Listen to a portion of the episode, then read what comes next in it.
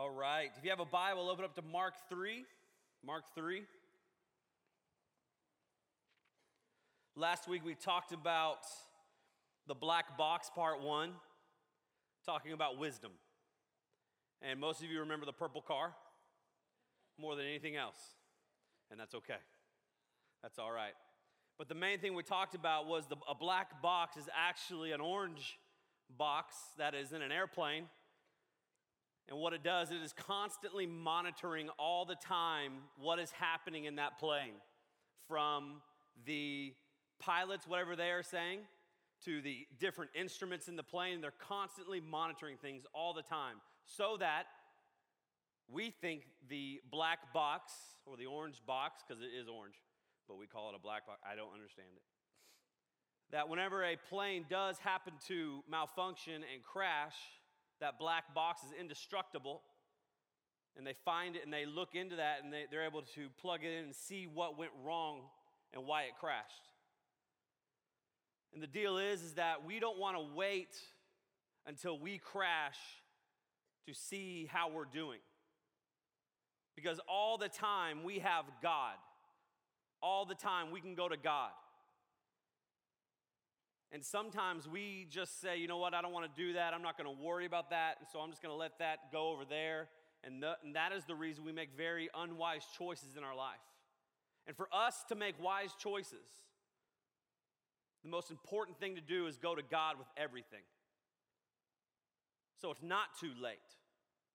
Some of us like to wait until we've crashed to go check out the black box. When really God is saying, no, no, no, no, no, I'm here all the time and from last week, I really hope that we don't wait till it's too late to go to Him. And tonight, tonight I want to talk about embracing our brokenness. Because every single one of us are broken in some way. Every single one of us. Maybe right now you're like, man, I'm doing great. Things are good. Life is great. But the truth is, maybe there's some broken parts of you that you are hiding and you don't want anybody to know about. There's some parts of you that, man, if anybody found out, it would be devastating to your life, maybe to your job, to your family. If anybody found out about those broken parts of you. And so, so just to illustrate what it looks like to be broken, I just I don't even know if this is going to break. I'm just going to be honest with you. I have no idea what's about to happen. I hope this breaks. If not, pretend like it did. Okay? So I'm just to do it right here. There we go. Broke. Beautiful looking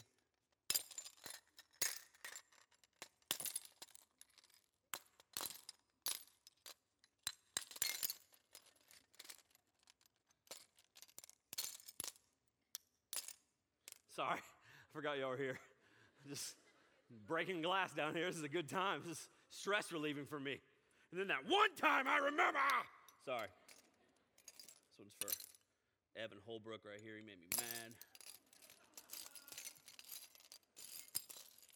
And then Brett Heisted sang really good, and I wish I could be like him.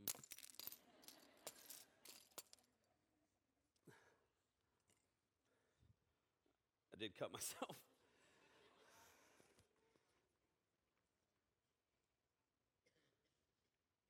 Mark 3, verse 1.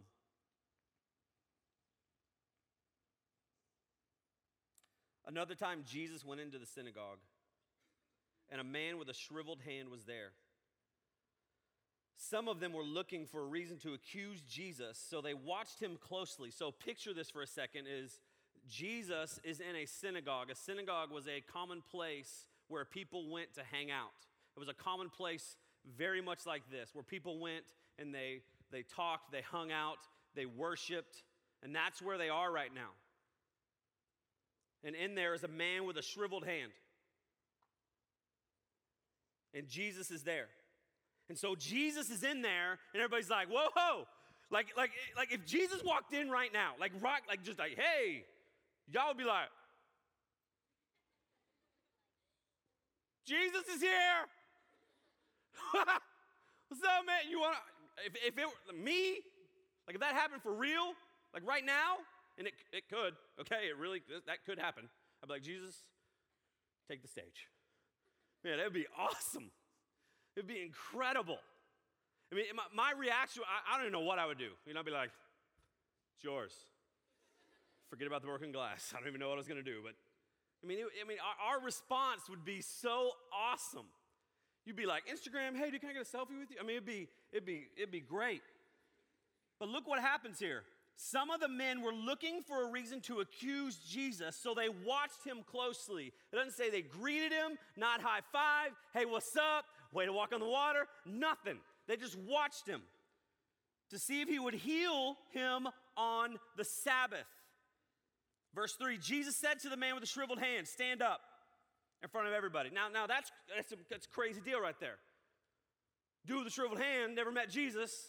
Jesus walks in, shriveled hand guy, stand up. Oh, bro, I don't know you. He didn't ask any questions. He stood up. This is a free little lesson, doesn't even go with this, but when Jesus tells us to do something, we do it.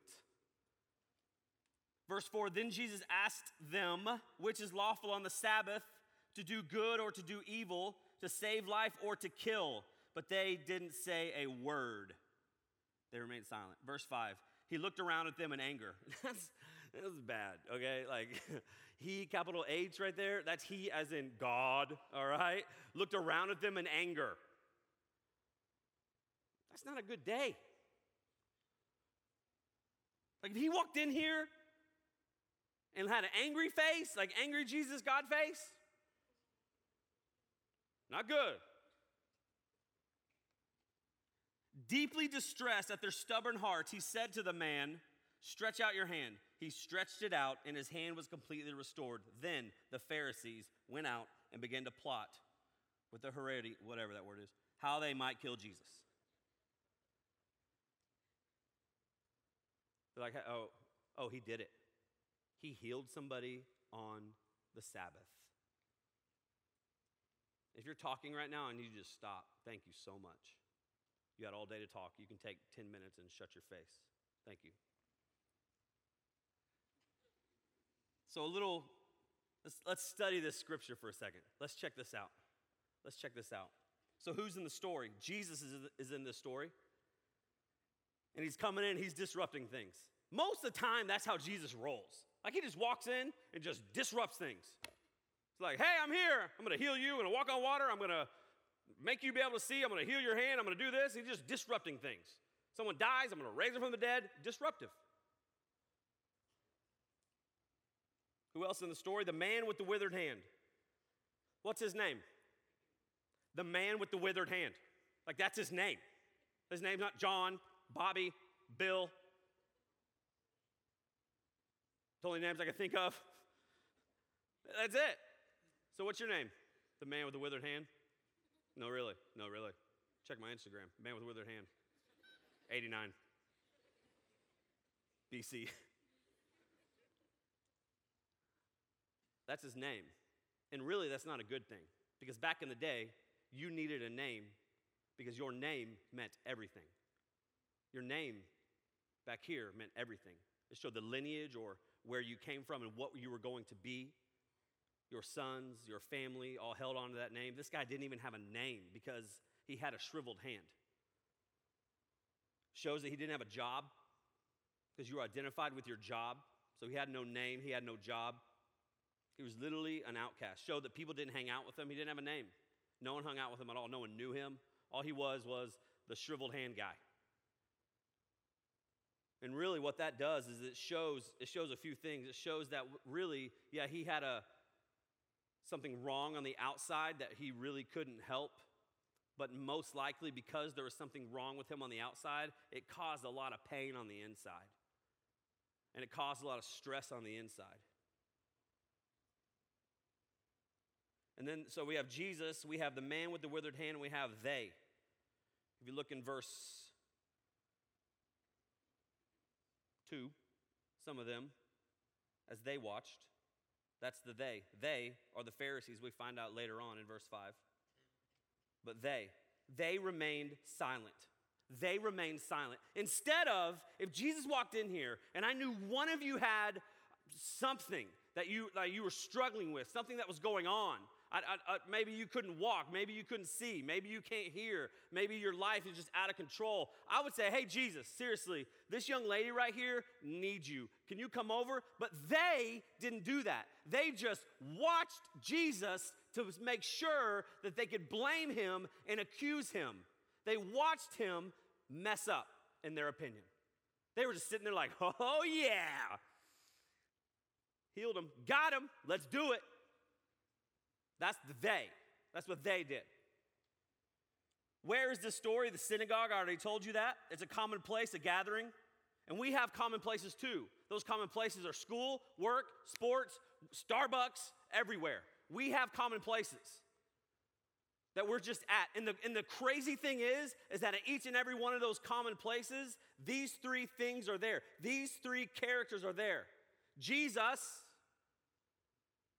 the man with the shriveled hand, and they is in every single one of those places.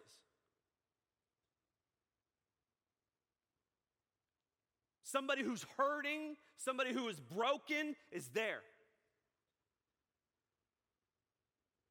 Someone who is just watching on the outside, like, yes, I want this to, oh, this is gonna be great. Then you have some godly people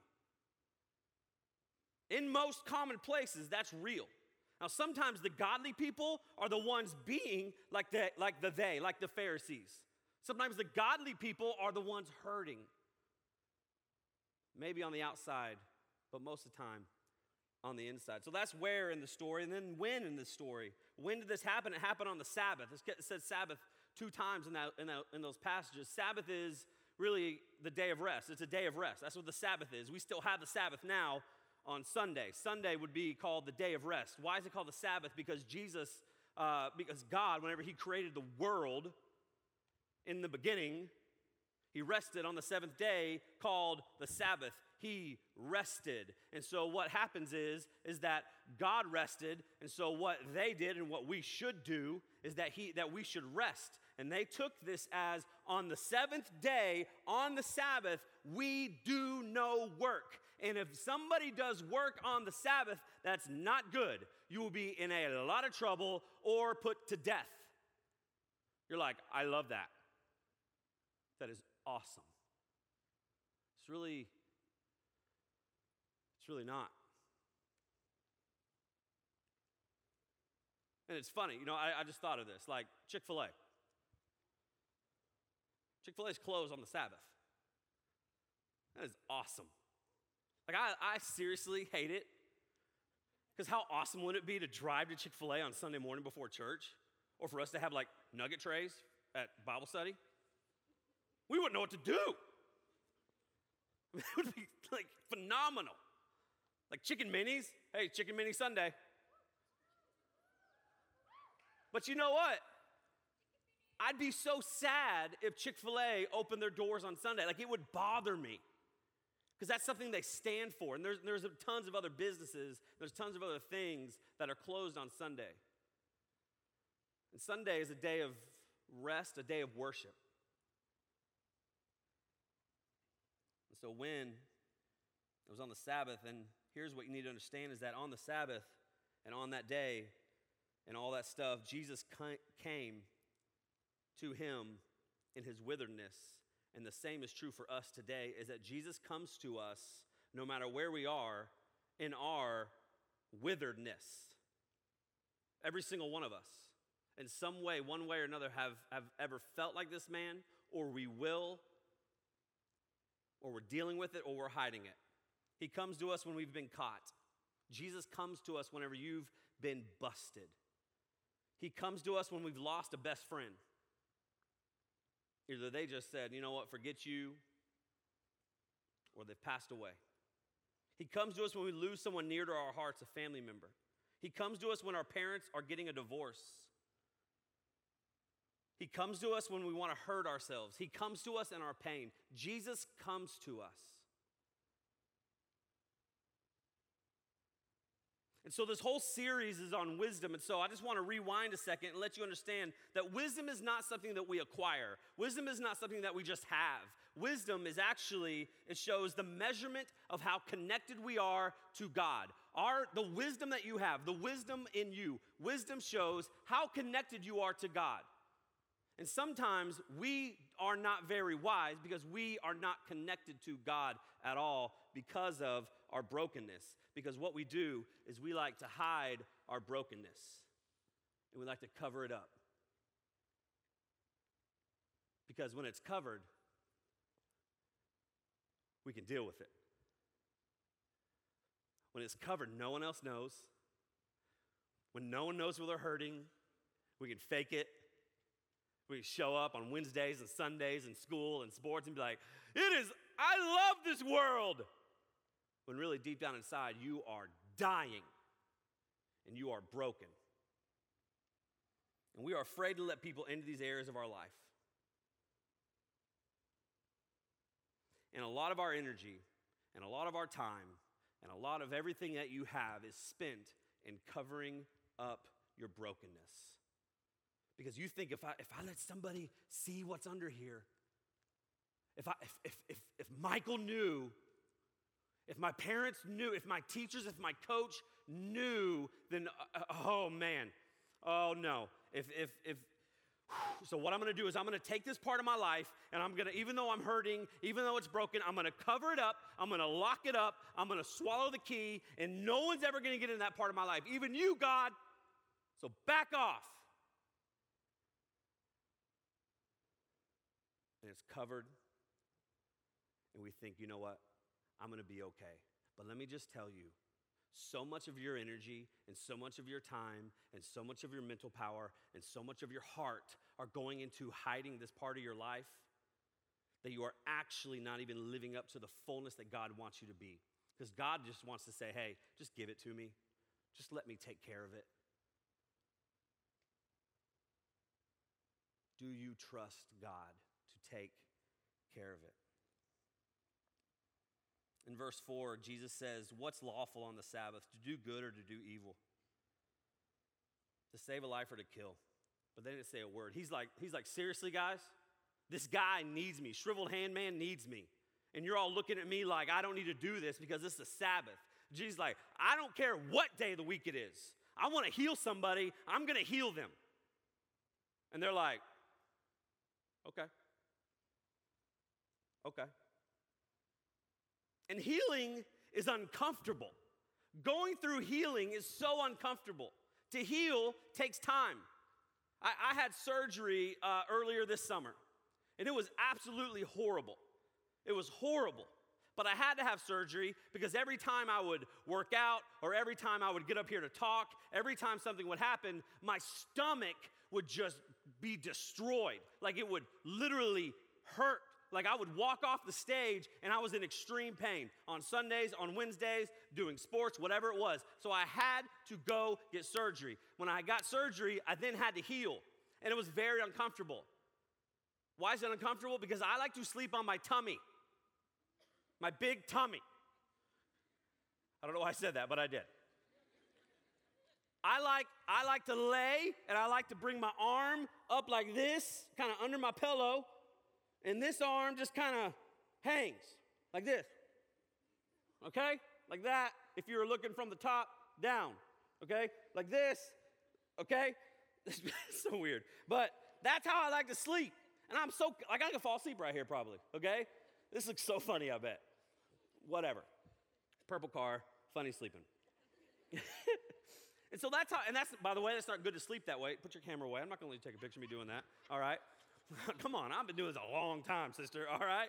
So, so it's not good to sleep like that because your shoulder, like mess up your shoulder and hurt, whatever.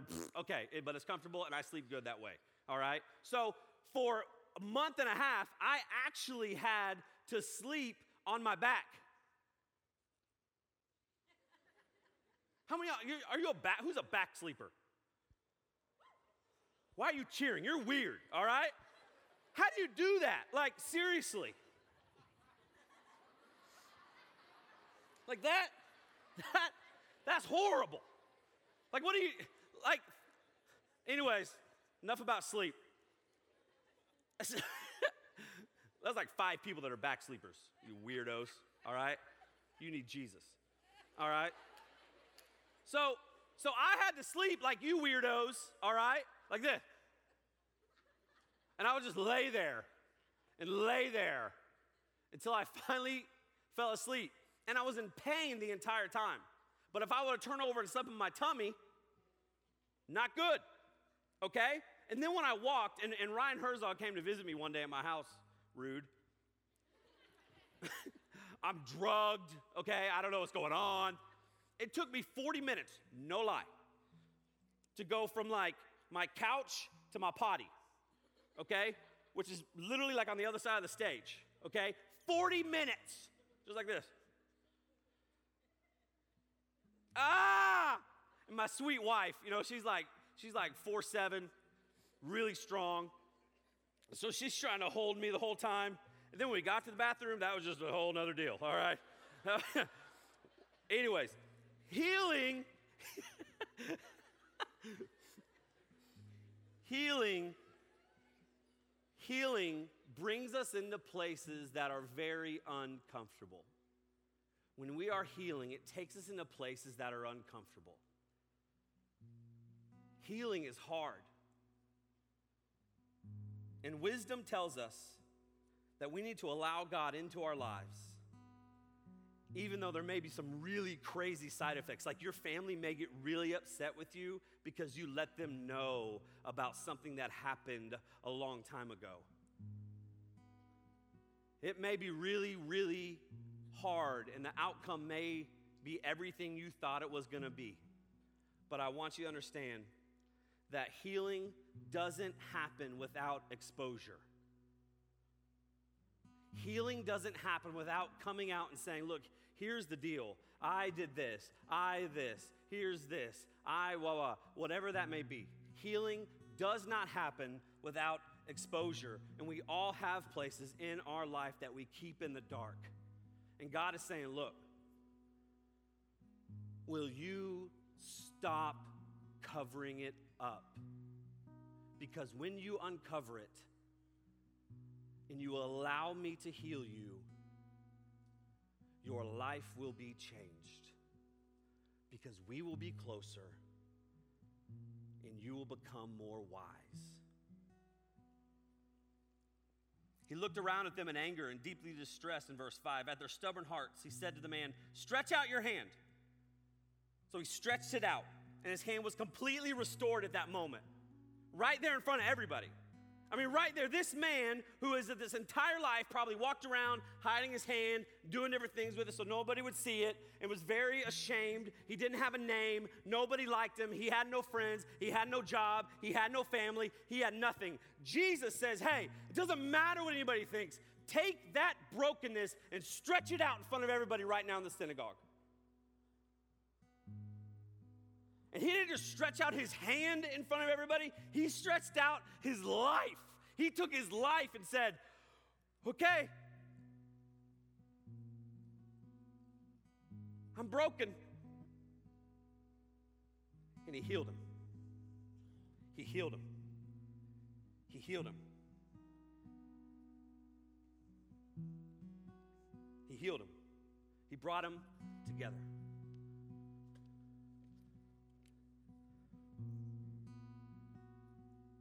When you uncover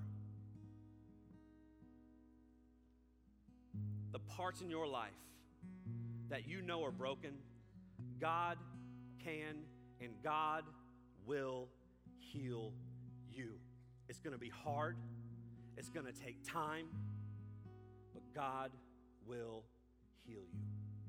Romans 12, 1 and 2 says this Therefore, I urge you, brothers,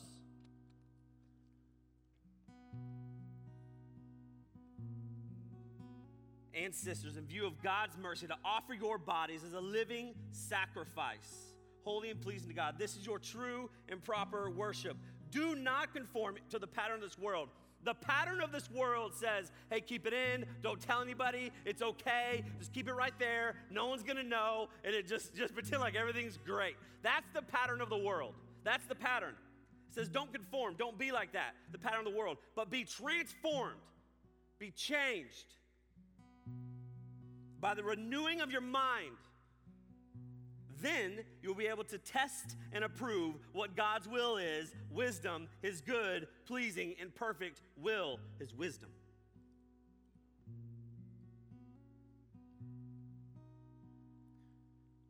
When we're willing to unveil the withered parts of our lives, then God can heal you, He can change you anything you've ever known. And so tonight, I this in front, he did it at a synagogue. And I'm just wondering tonight. Right now, there are people in this room and you are broken. You are seriously broken, shattered, and destroyed. And you've been hiding some stuff for a long time. And this says, this says that Jesus healed him in front of everybody. And so I'm just curious if tonight you're sitting here and you know that you're broken, and I'm not just saying, hey, you know, you, you went and you, you, you messed up, you know, a little thing. That I'm, I'm talking, you've got something in your life that is so dark and so disgusting that if anybody knew, it, it, it would be crazy. But tonight, God spoke to you through this message and you know that he's talking to you. If that's you, I'm going to ask you, and I'm not going to make you do anything else but this. I'm going to ask you to stand right where you're at. And I'm not going to say a word, but I'm going to say, hey, that's step one. There you go. You're saying right now, no clapping, please. Thank you. No clapping, please. You're saying right now, there are parts in your life that are disgusting and dark and gross, and you're standing right now in around 600 people in this room.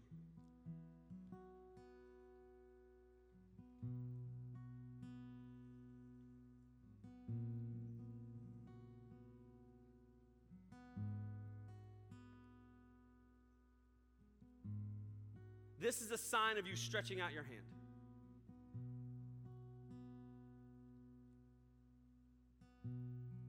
Now, what I'm going to ask you to do, all of you standing, I, I, said I wouldn't ask you to do anything else. I'm not in this room. But I am going to ask you, those that are standing, I'm going to ask you that you go and tell somebody what it is.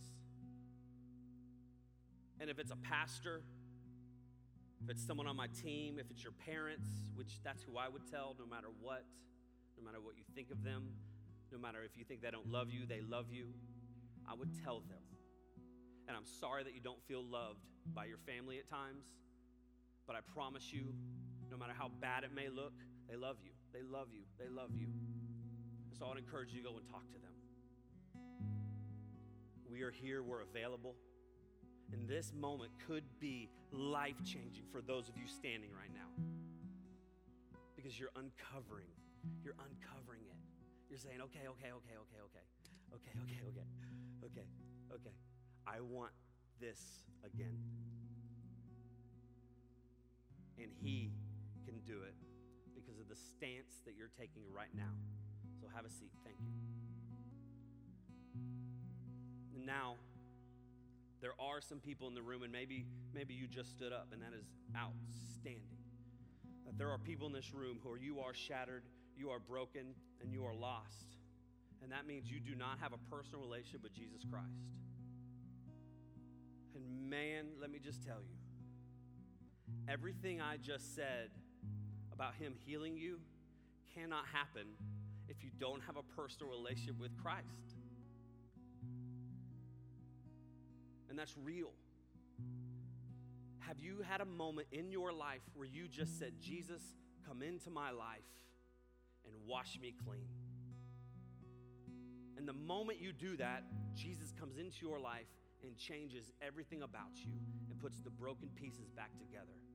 And then you grow in your walk with Him, you learn about Him, and your life is forever changed. So, no one looking around right now, I want to give everybody that opportunity.